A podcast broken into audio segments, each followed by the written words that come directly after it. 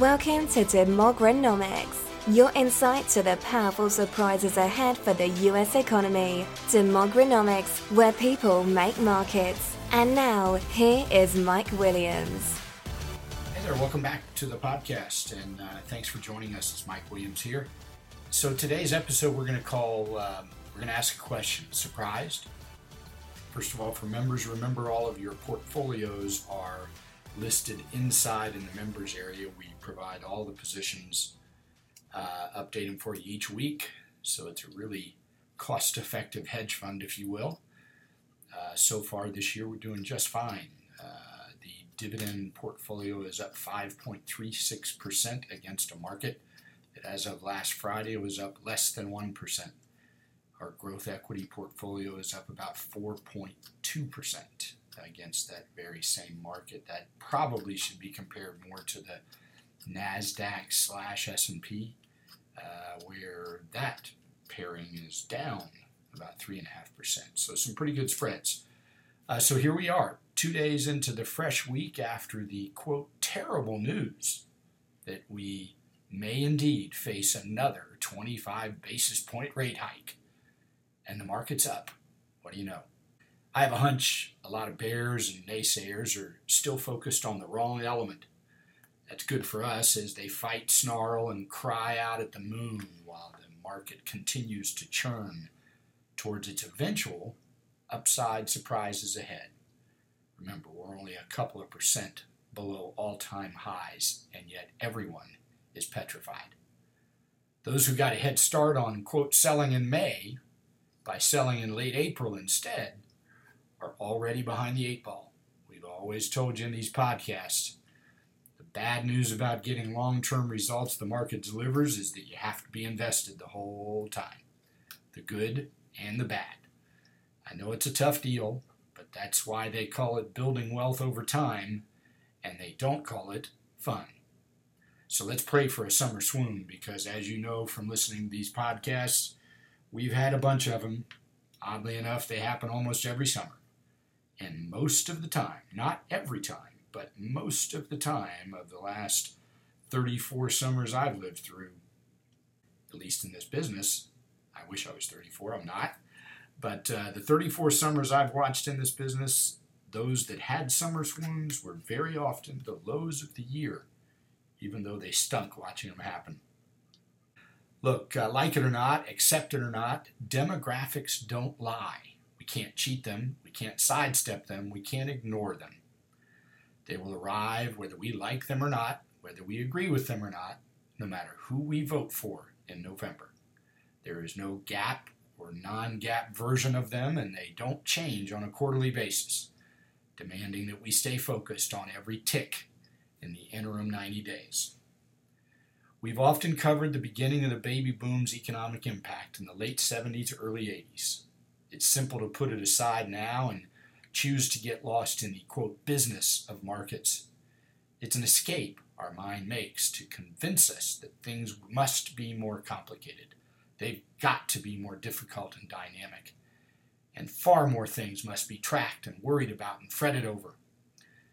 Imagine for a moment, if you will, a room full of institutional managers and mutual fund guys and CEOs and COOs and CFOs. Imagine further you and I grab a whiteboard and we're on stage and we begin, we begin speaking about business together with that group.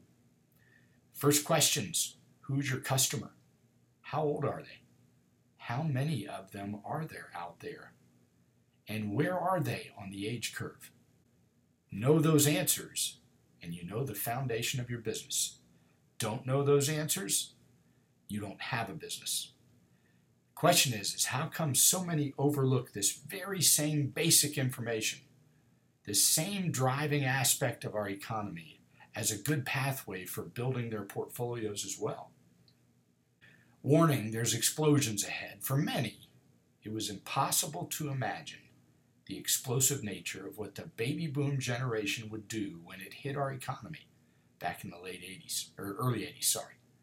It's equally mind boggling for many to accept today that in the midst of all this doom, some of the most explosive events to ever hit our economy are dead ahead.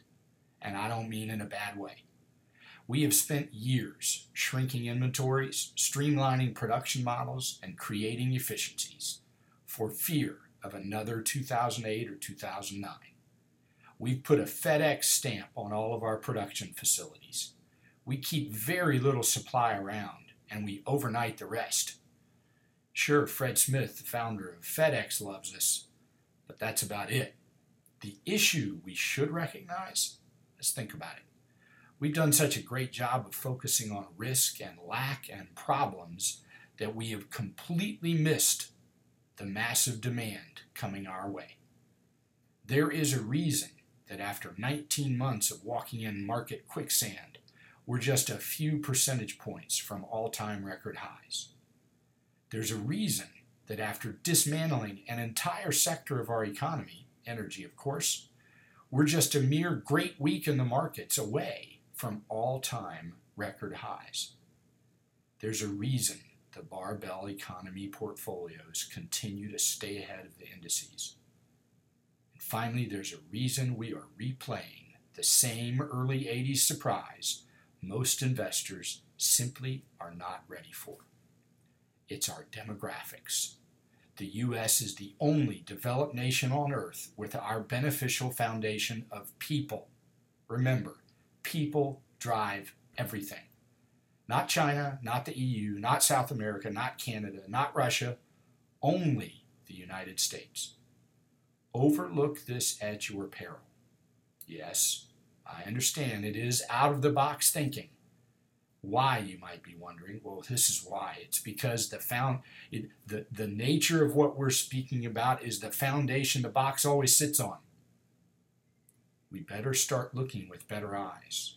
Millions and millions of new families will form over the next three, five, and ten years as kids move out of their parents' homes. Tens of millions of new households will be built. As investors, we need to break the mold of fear and angst and realize that whiteboard we spoke of in front of the room is telling us something else.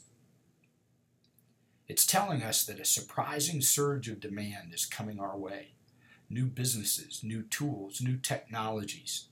These Generation Y kids are smarter, nicer, and more tech savvy than any generation before them on earth. Change you bet. They're going to rewrite what change means. How much? Imagine for a second trying to describe an iPhone or an iPad to your buddy in 1982.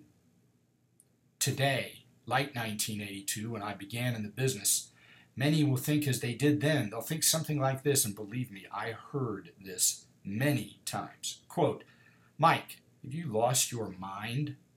I've done all the research. The future is bleak. Look at all the data. I've got stacks of it. Inflation is out of control. The consumer is spending too much on gas. At the time, it was $1.10 a gallon. Jobs stink. Remember, we had 10% unemployment back in the early 80s. It's 17% to get a mortgage loan. Reagan is piling on the debt and you want me to buy stocks at Dow 1050, a number we have never seen before? Now, while you're chuckling, remember that's exactly how people thought before they knew what would happen in the future. My answer then was simple. It was this quote, Bob, the reason I want you to do that is there are a ton of people coming into the system the economy is going to explode. Today, 17,000 points higher on the Dow, and with an endless stream of calamities behind us already, we still fret. Make no mistake, there will always be an endless list of what we can fret over. My answer today is still simple, though. I'd say again, but Bob, there are a ton of people coming into the system. The economy is going to explode. Except now, I would add, there are even more coming than when we saw the baby boom explode into the economy back in the early 80s. Speaking of surprise, earnings revisions are rising nicely as we get closer to round tripping the collapse in energy. Away from all the press, positive net earnings revisions are usually good news. In the past, increasing readings have been associated with rate hikes. Don't fret over that. That's probably because large positive net earnings revisions to the upside in the past were a precursor to a new run up in forward earnings. They have also marked the beginnings of earnings led market advances, which usually came as a surprise. The deal is this yes, we've got summer ahead. Yes, there may very well be a summer swoon. In fact, I suggest we pray for one. We hope for one. We prepare to be ready to take advantage of one while everybody else is at the beach. Just remember think demographics, think people. Then worry about business because business always follows people. That's just the way it works. I know it's out of the box, I know it's different, but different is what keeps you ahead of the market. So, listen, I hope these thoughts have been helpful. Please join us again, and until we see you on the next podcast, may your journey be grand and your legacy significant.